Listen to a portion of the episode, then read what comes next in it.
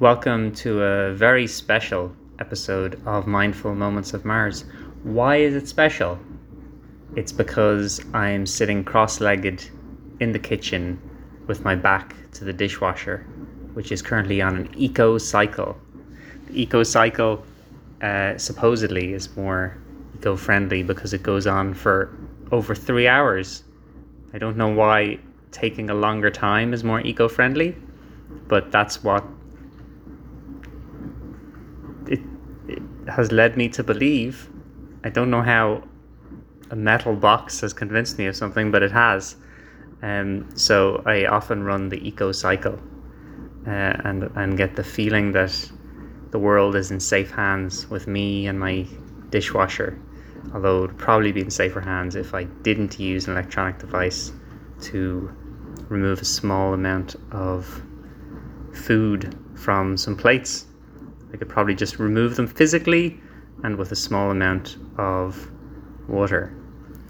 Um, well, what are what is this? This is Mindful Moments of Mars. It's an audio experience that uses the writings of Edgar Rice Burroughs to explore mindfulness, and we're currently reading the Chessmen of Mars, which I am now opening, which is why I'm sound like I'm trying to think of things to say. Here's the thing to say have you ever tried to grow a pineapple? I have. I've just seen my little pineapple plant in my kitchen. And let me tell you this pineapple plants are top heavy.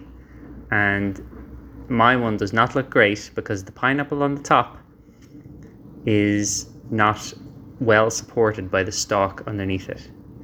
And in many ways, sometimes we feel like a pineapple that is on top of the stalk, and the stalk beneath us isn't strong enough to support us. But here's the thing we're not the pineapple, we're the entire pineapple plant. And we're even the soil around the plant, and, and we're the pot, and we're the table that the, the plant pot is sitting in. We're all of these things. So it's not that we are falling off this stalk because we are the, also the table table isn't falling down. Maybe just a part of us feels like it's lagging a little bit. But we are, we contain multitudes and we can feel the breadth of our domain and weep, much like Alexander by taking a breath whenever we feel a little bit like a pineapple on top of a stalk. Let's find out what's going on with uh, good old Gahan, Jed of Gathol. I hope I'm audible.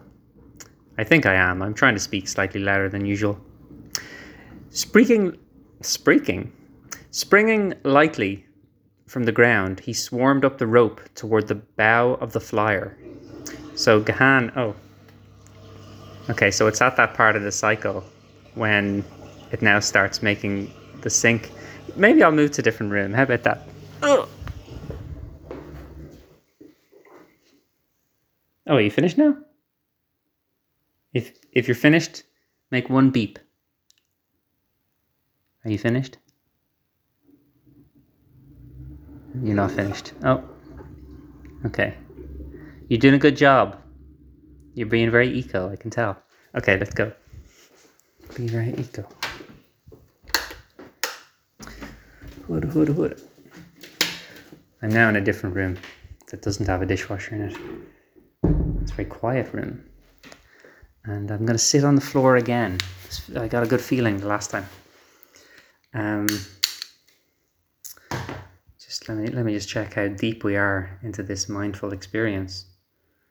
Uh, not so deep that we shouldn't read. Okay, springing lightly from the ground. He's, so if you remember, Jihad, Jihad Gahan, the Jed of Gathol, was being chased by banths He's on his way to rescue Tara of Helium in the tower in Bantoom. Um, and he's he's being chased by Banth, so he has to climb up a rope onto her flyer. He's planning to use the flyer to help her escape, although it doesn't have a propeller. I think I think you're up to speed. Springing lightly from the ground, he swarmed up the rope toward the bow of the flyer. His weight drew the craft slightly lower, and at the very instant that the man drew himself to the deck of the bow of the vessel, the leading Banth sprang for the stern. Gahan leaped to his feet and rushed toward the great beast in the hope of dislodging it before it had succeeded in clambering aboard. At the same instant, he saw that the other, he saw that others of the Banths were racing toward them with the quiet. At the same instant, he saw that others of the Banths were racing toward them with quite evident intention of following their leader to the ship's deck. Should they reach it in any numbers, he would be lost. to recap, Gahan is on a glider, a one person glider that is got a rope dangling below it. It's it's not too high off the ground. A lion, effectively a lion, a Martian lion called a Banth, has leapt from the ground and landed on the flyer with him. So it's a one person glider craft. It's not very large and more of them might jump and land on it with him. Should they reach it in any numbers, he would be lost. So one Banth on this flyer with him, maybe he can deal with. Two, three, four, six, ten. That kind of number of Banths would be a serious problem for Gahan. There was but a single hope. Leaping for the altitude control, Gahan pulled it wide. Simultaneously, three Banths leaped for the deck. The craft rose swiftly. Gahan felt the impact of a body against the keel, followed by the soft thuds of the great bodies as they struck the ground beneath. His act had not been an instant too soon. And now the leader had gained the deck and stood at the stern with glaring eyes and snarling jaws. Gahan drew his sword.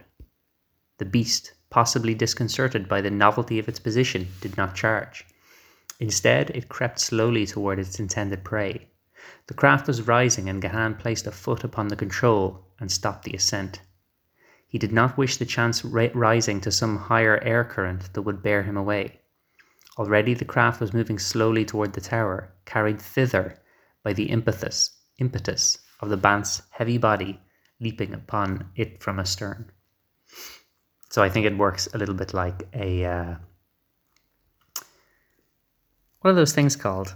You you can sometimes when you visit a place there will be tours and the man who invented them thought they would change the world, but they didn't, and then I think he died in an accident with one. What are those things called? Segways. Is that is that an urban legend that the man who invented the Segway um, fell off a cliff while driving a Segway? I'm not sure whether it's true or not. Um, it seems unlikely because I think you just need to kind of lean backwards a little bit and you and you stop. I've never been on a Segway, um,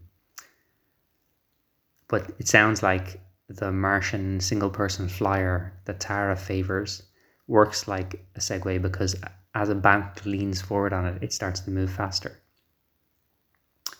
I feel like we've covered a lot today, both physically, and when I say physically, I mean not physically, because when the characters in the book move, we don't necessarily move, but also physically because I started in the kitchen and then I came in, in here into the back room because the eco cycle of the dishwasher was too noisy. And yet it goes on and continues to save the world by running for longer than the non eco cycle. It's a lower temperature, I think, is the um, the main point of the thing. Um, listen, you're you're a pineapple, but you're also a table. And it's going to be okay. You don't need to worry about it. You're going to be fine. Let's take a breath.